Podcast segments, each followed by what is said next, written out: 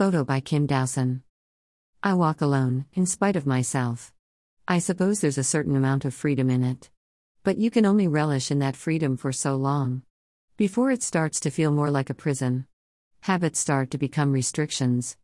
A monotonous and unfulfilling, simple routine. At night, I share my company with shadows.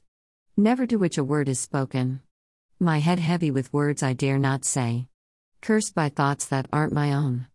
Feeling unworthy of what I might give away. That I may lay bare and exposed. Release is so much easier. When alterations become difficult to consider. To return to the company of shadows. And nevermore a word ever spoken. Distance again my ritual. When fate delivers a gift such as this, fear descends and questions plague the mind.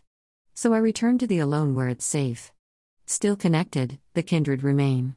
Distant only in place, but not in kind. The sacrifice too great for a gift such as this. Valued, but never warranted. And so the kindred remain. To walk alone in spite of themselves. Burdened by distance, fear, and old habits.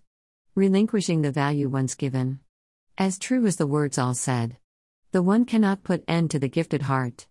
The one who could not beg, who could only be distant but never lost.